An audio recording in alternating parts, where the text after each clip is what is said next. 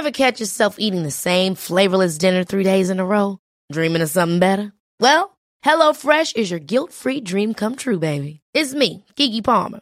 Let's wake up those taste buds with hot, juicy pecan-crusted chicken or garlic butter shrimp scampi. Mm. Hello Fresh. Stop dreaming of all the delicious possibilities and dig in at HelloFresh.com. Let's get this dinner party started. Hey there, it's Michele Norris. I'm host of a podcast called Your Mama's Kitchen. When I travel, I'm usually looking for a way to find a taste of home when I'm not at home. And one of the things I love to do when I am at home is entertain. And Airbnb allows me to do that. When I was in California recently, I rented a house that had a great kitchen. And when we were sitting around the table, we we're all thinking, we're in someone else's house. Someone could be in all of our homes as well. If you have a home, but you're not always at home, you have an Airbnb. Your home might be worth more than you think. Find out how much at airbnb.com/slash host.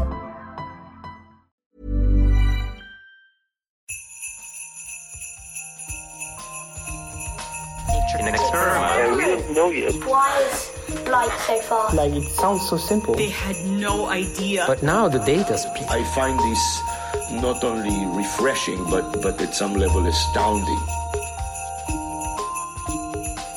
Nature. Welcome back to the Nature Podcast. This week we'll be finding out how quantum forces get things in a bit of a twist and testing out our reporters' knowledge of this year's science headlines. Plus, a roundup of some of this year's top science tomes and some sensational science themed seasonal songs.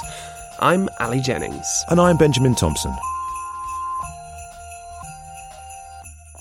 So, Ali, it's your first time on hosting duty, and what a show to do it in our special festive edition of the podcast. Agreed. It's the perfect Christmas present, especially looking forward to hearing those special science songs in a bit. First up, though, on this week's show, I want to put a bit of quantum in your Christmas. I've been finding out how quantum fluctuations can create a turning force on some objects, seemingly out of thin air. Down at the smallest scales, the nanoscopic world of viruses and proteins, quantum effects start to exert forces on matter. One of these effects is called the Casimir torque. The Casimir torque exerts a turning force on an object. To measure this in a lab, researchers put two metal plates in a vacuum and then bring them very close together. In a vacuum, photons pop in and out of existence all the time, creating electromagnetic waves reflecting between the two plates. To induce Casimir torque, the plates need to be optically anisotropic. That means they reflect light differently depending on how you rotate them. Rotating the plates also changes the energy of the reflected light. Here's Jeremy Munday, a researcher from the University of Maryland, to explain how this causes the plates to turn. So um, nature likes to minimize the energy of the system, and so what it would do is it would cause one plate to rotate with respect to the other in order to minimize the energy of, of the system. Um, in this rotation, that's that's the the torque. So it's a torque that's induced by these quantum fluctuations. Jeremy's team wanted to measure the strength of this effect, but to generate enough torque to measure, you need to make your surfaces as large and as close together as possible. Although large in a quantum context, is still quite small. So, for example, in, in our experiment, um, the surface area that we're looking at, this it's about a centimeter squared. Um, that we're then bringing near another centimeter squared surface that is uh, only 10 to 100 nanometers separation between the two. That's roughly the equivalent of dangling one free spinning football field directly above another football field, whilst keeping both separated by the width of a human hair. And even if you manage that, the torque generated is still small. Very small. So, how do you find something sensitive enough to measure it? So, rather than looking at um, two anisotropic plates, uh, we use one anisotropic plate and one anisotropic fluid. Um, and so, uh, what that allows us to do is take the first plate, the solid plate, uh, put on a thin coating, and then we bring in that, that second material. And so, what we're using is a, it's a liquid crystal, and now this liquid can rotate however it wants to in order to, to align its optical axis based on, on this torque. So the liquid crystal can rotate freely and has a large surface area that's only nanometers from the solid crystal. Now the liquid crystal can turn when it encounters the Casimir torque. But the team didn't let the liquid crystal move completely freely. They held the top of the liquid crystal stationary. Now, when the bottom of the liquid crystal rotated, it put a twist in the crystal. Then the team shone polarized light through the twisted liquid crystal. And what the liquid crystal also does is it rotates the light. So if we send through polarized light, it rotates that light. So depending on how much the light is rotated, we know how much the liquid crystal is rotated, and from that we can work out what the torque is. When the team shone polarized light through the liquid crystal and saw the light's polarization change, they knew they were twisting the crystal with Casimir torque. And they could see this happen with the naked eye. The light shining through Jeremy's apparatus makes a delicate cross on a screen. As torque is exerted on the crystal, the lines of the cross broaden or shrink. So, what's it like to actually see a quantum effect in action? Well, it was exciting because the the idea. I mean, usually when we're thinking about you know quantum effects, I mean these are really small things. So you have to use you know an atomic force microscope or something like this. But now with this, we're we're doing something that's on the scale of millimeters, and you can just pick up a sample and take a look at it and say, oh, there's there's a torque here that's causing these things to rotate. Um, so for for me, I thought that that was a really exciting way to see kind of a macroscopic manifestation of this. We are talking about a tiny amount of force here, no more than 40 nanonewton meters per meter squared. This is so small that it could be easily overwhelmed by other factors, like the turbulence from flowing fluids, for example. So, what could we usefully do with this newly measured Casimir torque?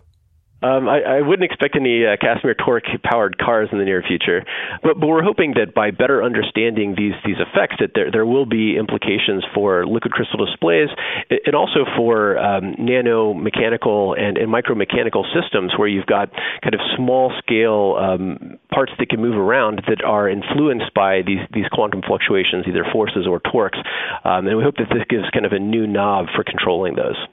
That was Jeremy Munday from the University of Maryland. You can read his paper over at nature.com/nature. Well, listeners, it's that time of year when the podcast breaks out into song. Up first is Unto Us a Child is Born, all about the discovery of an ancient hominin who was half Neanderthal and half Denisovan. I'll put the lyrics up on the show's page over at nature.com slash nature slash podcast, and you can sing along at home.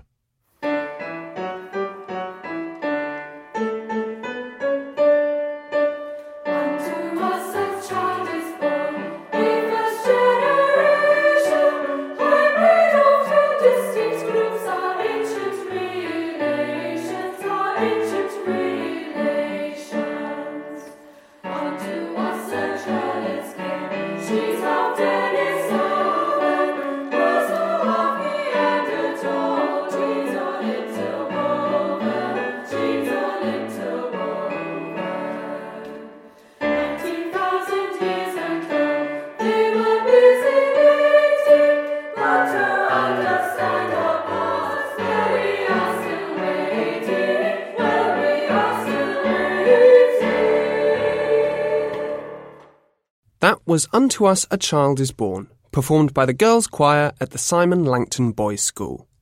The lyrics were by Shamini Bundell, and it was directed by Emily Renshaw Kidd. Stay tuned, we'll have more songs coming up later in the show. Ali, tis the season where I'll be taking a lot of very long train journeys to see my extended family, who obviously I love dearly. Obviously. But what are you going to do on these arduous journeys? Start another TV series you'll never finish? Distractedly peck at your phone until the battery light flashes? Stare listlessly out of the window as the bleak midwinter races past? Um, I actually was thinking about maybe reading a book. Ah, yes, books. Good shout. But which one? There are so many. Well, that is a fair point. But luckily, I was joined in the studio earlier this week by somebody who has picked a few of her favourite science books of 2018. It's time to talk science books, and who better to talk about them than Barb Kiser, Nature's books and arts editor. So, 2018 then, Barb, and you have covered hundreds of books. Uh, has it been a strong year for science related reading? It's been a huge year, and that makes it incredibly difficult to winnow down the ones that you really love. Well, you've chosen three of your favourite books of 2018, Barb. What's the first one? Okay, so this book is by the science historian Patricia Fara, and it's called A Lab of One's Own. So she takes a really interesting tack towards the whole history of suffragism in Britain and also in the United States. She looks at it all through a science lens.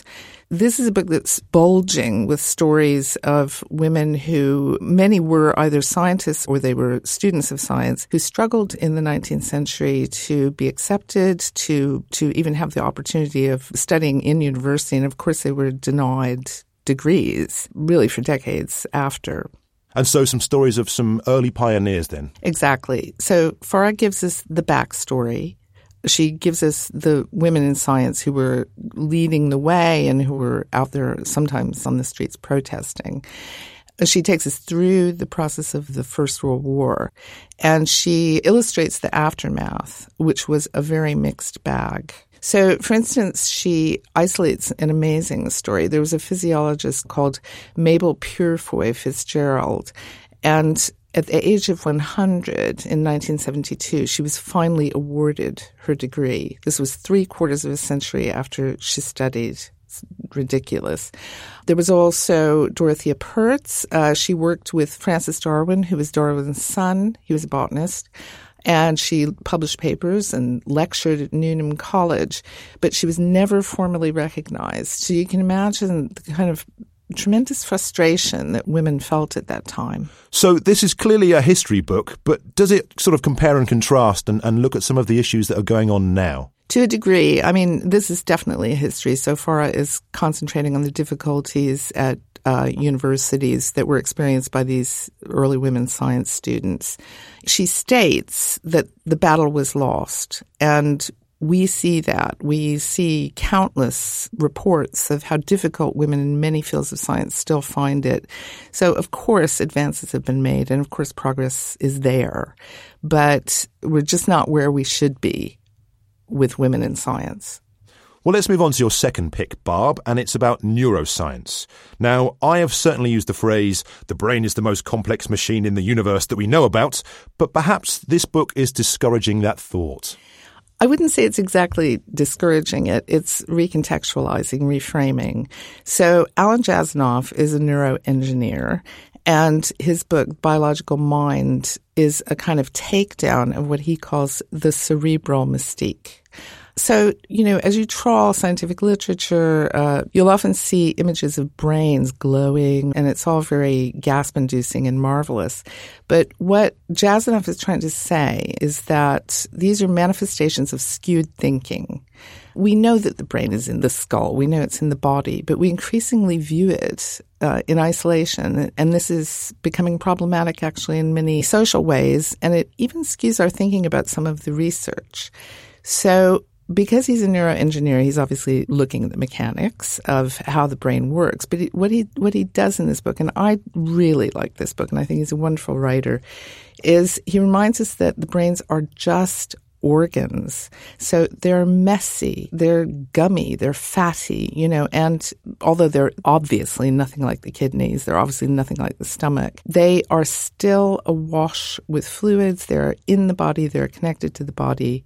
So that's the beginning of his takedown. Well, let's talk about your final pick of 2018, Barb. And being a microbiologist myself, I am delighted that this one has made your list. I loved it. It's uh, David Quammen's The Tangled Tree, and it's the story of how Carl Woese and a group of other extremely radical biologists for their time basically took Darwin's little idea, which was his tree of life, and ultimately added another branch to it. And this turned out to be, well, a pretty major branch, very close to the base of the tree. Yes, this is the archaea, the single celled microorganisms that were originally thought to be bacteria, but were found to be distinct. Well, the story goes back, you know, uh, several decades. Uh, how did Carl Woese go about sort of discovering this? Woese was very interested in early genetic sequencing. So in the 60s, he and his team started to extract and sequence ribosomal RNA. But what we forget now, some of us anyway, is that it was a Herculean task back then. It was hell. It involved years of perusing pieces of film with these sort of smudgy bands. That alone took hours and hours a day. But there were there were also all sorts of other aspects of lab work back then, like the use of radioactive materials. And Quammen really sort of paints this amazing picture of people in the lab uh, handling all this stuff rather cavalierly. So health and safety wasn't a big deal back then. I mean, Barb, it does seem like this is a book about sort of phylogeny or, you know, the lineage of organisms, which potentially could be quite a dry subject. Quammen makes the wonderful aspect come alive. I think a summation of science that was considered outre, bizarre, beyond radical, ridiculous at the time, and then is finally accepted. I think it's important because this happens in science. And to see Woese, who never won a Nobel, and I think was embittered by that, sort of honored in this way, is a really good exercise. Well, nice one, Barb. Thank you so much for joining us. Listeners, if you'd like to read our latest books and arts reviews, get yourself over to nature.com slash books dash culture. Time for another seasonal song. This time we've got I Had a Little Rover about a certain plucky little Martian explorer called Opportunity.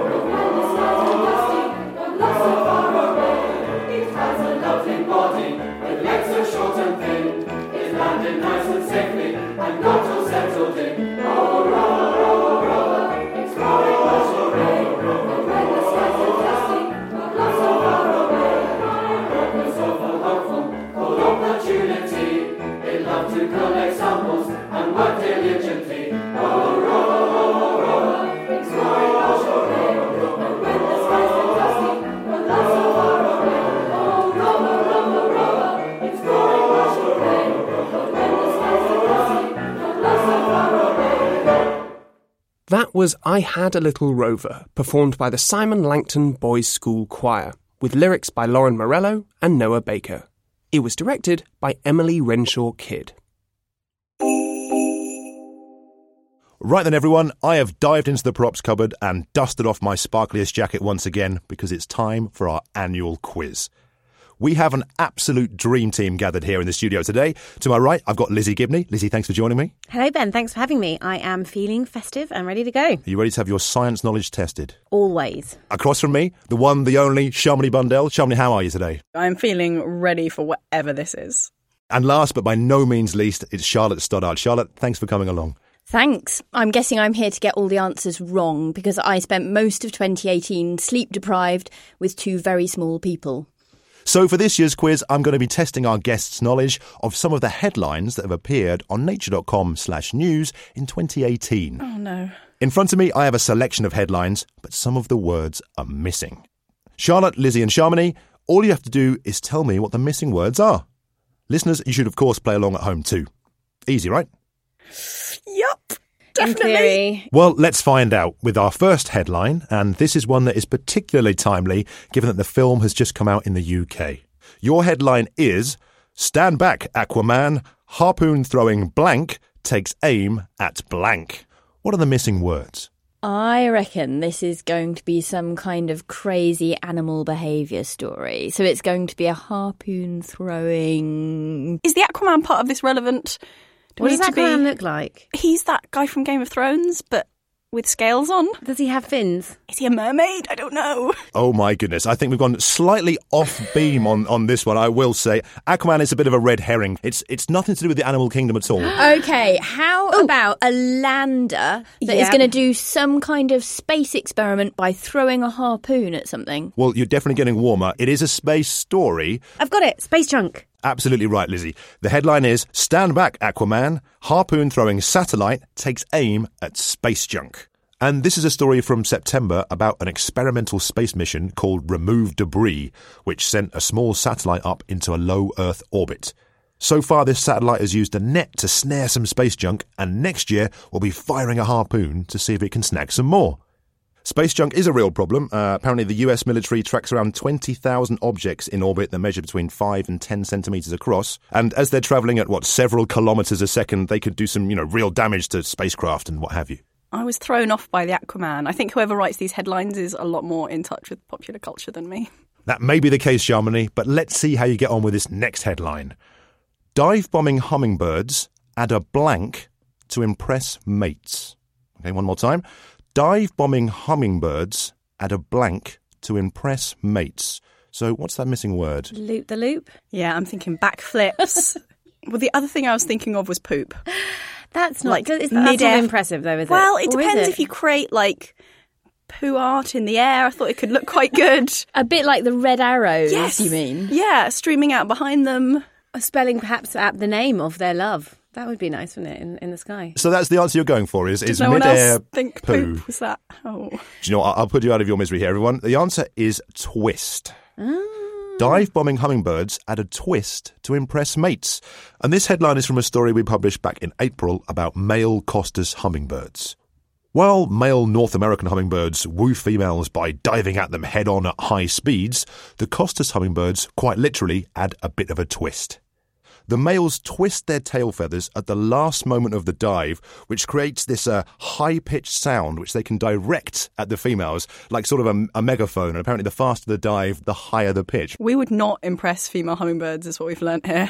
Pooping on them and They would be thinking this is a disastrous night Yeah. out. Let's do another headline and see how you get on with this one 100 blanks and a long dark tunnel. One neuroscientist's quest to unlock the secrets of blank. Are the 100 blanks the same as the last blanks? These are different blanks. Oh, so we've got Oh, 100 blanks. I mean, is one of them brains? It's it's it's neuroscience. neurons. That's Something to do guess, with brains, yeah. isn't it? it, it, it definitely is a neuroscience story, Charlotte. I'll give you that. But How could you tell? if, so if we could maybe be insightful. slightly more specific, and then we'll be fine, right? Um, Is it mice? it's not mice, no. 100. Is that it's an animal?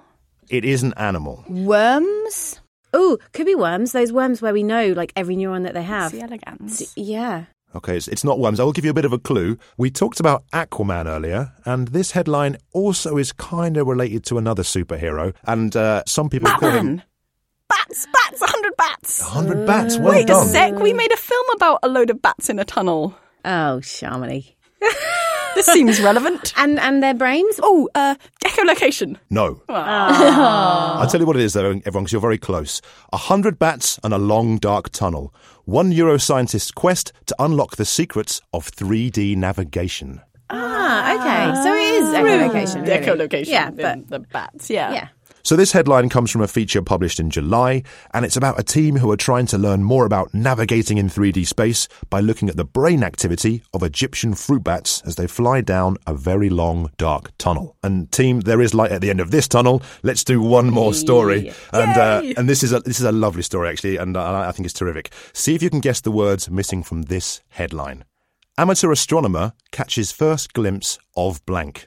Is it something to do with the International Space Station? It's not Charlotte. No. Is it? It's not the um the comet, the interstellar comet, is it? Oumuamua. No, it's not actually, Lizzie. This one. That was last year, I think. But no, this time it's uh, it's something different. Is it a moon? It's it's not a Round moon, black hole. nor is it a space station. Shall I tell you what it is? Oh, I feel like we should be able to get this. Amateur astronomer catches first glimpses of birth of a supernova. Oh. Wow. Yeah. So this is a story about amateur astronomer Victor Buso. And back in 2016, Victor was pointing his telescope at a spiral galaxy called NGC 613, and he saw on some images that he took a rapidly brightening blotch of light. It turns out that this light was probably from the very early stages of a supernova, and the chances of seeing something like this are apparently like, you know, winning the lottery twice in a week or something. Victor is a locksmith by day and an amateur astronomer in the evenings, and he was very modest about his finding and is quoted as saying, Many times you ask yourself, why do I do this? Now I have found the answer. That's lovely. Aww. Well, everyone, there we have it for another quiz, and, and great work to the team here. Listeners, I hope you did as well, probably better, than the competitors here in the studio. But to my mind, you're all winners.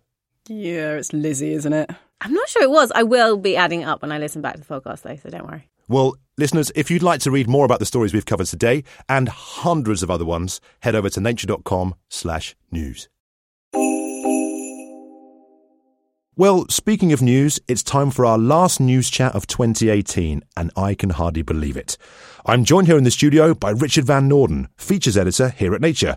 Richard, thanks for joining me. It's a pleasure to be here, Ben. Well, it's great to have you. So it's that time of year where we publish Nature's 10. Richard, for our listeners who perhaps aren't quite so familiar with it, what, what is Nature's 10? Nature's 10 is a list of 10 people who mattered in science this year. And they really help to sum up a lot of the big policy debates and research breakthroughs that happened in science in 2018. Well, you and I are going to go through a few people on the list today, Richard. Now, last week was COP24, the UN's climate change conference, which was uh, held in Poland in Katowice, and uh, there was lots of discussion about the IPCC's very alarming report that was released back in October. Um, one of this year's Nature's 10 played a key role in this report. Yeah, Valérie Masson-Delmotte, a French climatologist, she uh, had a key role in that report. She's co chair of the IPCC working group that assesses the physical science of climate change. And she helped to get all the authors together, coordinate the work, and, and get the report approved by governments. Uh, and these kinds of massive assessments normally take years to put together. But this special report in October, which was about what would the consequences be for the world if we could limit warming to 1.5 degrees C instead of 2 degrees C, that uh, came together very quickly, and it even incorporated research published just weeks before the final draft was submitted for review.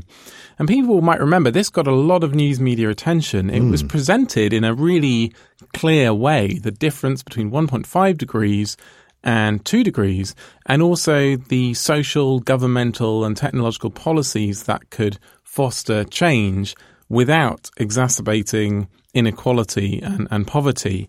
And the researchers on this report worked a little bit differently than they uh, often do for IPCC reports.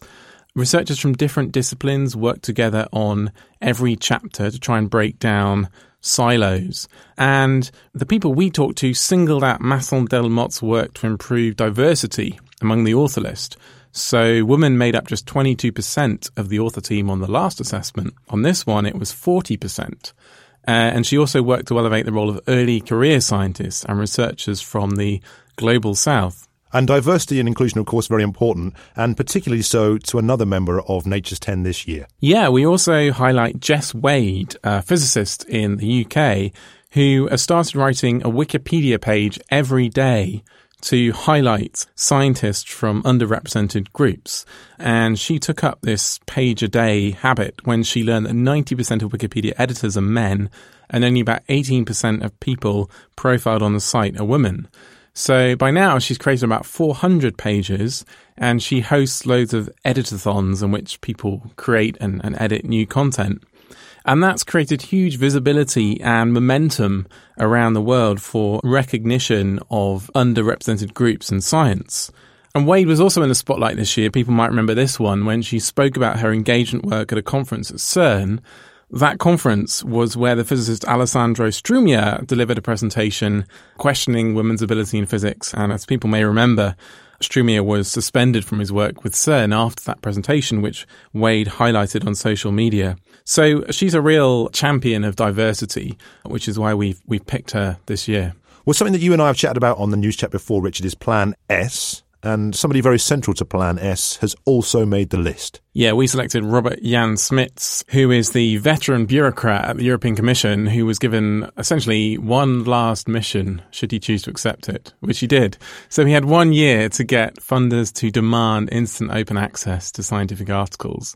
And he rallied European funding agencies to start demanding that their articles from their research be published outside of paywalls, and that's Plan S.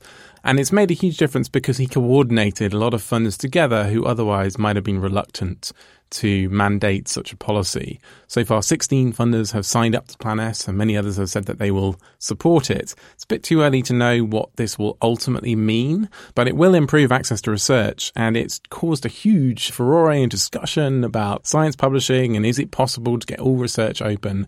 And really, um, Smits has been corralling all of that. It was just a one year thing, so next year he's off to uh, Eindhoven University of Technology, which is in his native Netherlands.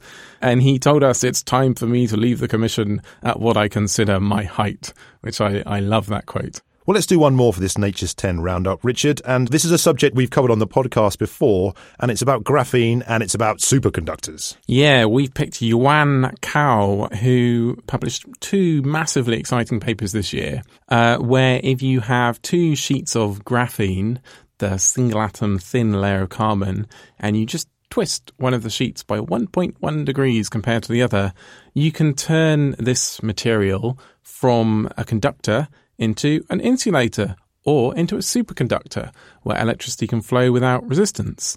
Now, this is all at very cold temperatures, so we haven't got useful superconductivity yet, but it's incredibly exciting because that immediately suggests some curious physical mechanism that's opened up all kinds of new avenues for physicists looking at other twisted 2D materials. Perhaps it might tell us how other more complex materials do superconduct at higher temperatures. I mean, it's just incredibly exciting and all the more amazing when you consider that Yuan Cao himself is just 22 years old. Richard, thank you so much for joining me today. Listeners, that's just four of Nature's 10. To find out more about them and the other six who made the list, head over to nature.com slash news.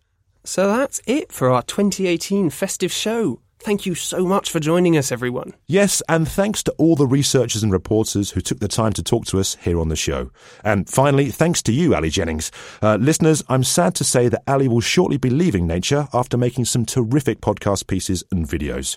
Ali, where can the listeners find you and what will you be up to next? Well, I'll be doing a monthly video roundup of science news for the online news organisation Inside Science, as well as presenting various bits and bobs about the brain on television and I might still pop up on the podcast from time to time. So, listeners, this is our last regular podcast of 2018, but I'll be back next week with a special end of year clips show. Look out for that. But to play us out this week, we've got one final song, performed by Steve Waterman and Kim Coleman, with lyrics by Noah Baker. This is Hark, It's Hayabusa 2, about a space mission to land on an asteroid millions of miles away from the Earth. I'm Benjamin Thompson. And I'm Ali Jennings. Thanks for listening.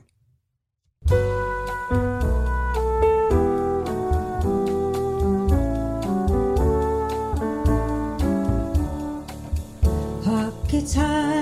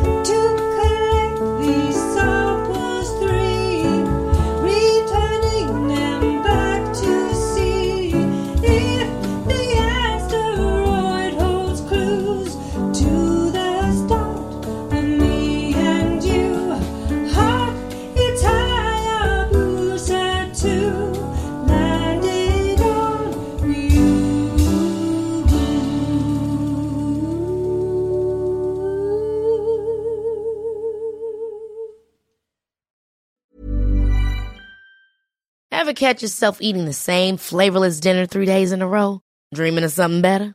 Well, HelloFresh is your guilt-free dream come true, baby. It's me, Keke Palmer. Let's wake up those taste buds with hot, juicy pecan-crusted chicken or garlic butter shrimp scampi. Mm. Hello Fresh. Stop dreaming of all the delicious possibilities and dig in at HelloFresh.com. Let's get this dinner party started. Hi, I'm Daniel, founder of Pretty Litter. Did you know cats tend to hide symptoms of sickness and pain? I learned this the hard way after losing my cat, Gingy. So I created Pretty Litter, a health monitoring litter that helps detect early signs of illness by changing colors, saving you money and potentially your cat's life. Pretty Litter is veterinarian developed, and it's the easiest way to keep tabs on your fur baby's health right at home. Go to prettylitter.com and use code ACAST for 20% off your first order and a free cat toy. Terms and conditions apply. See site for details.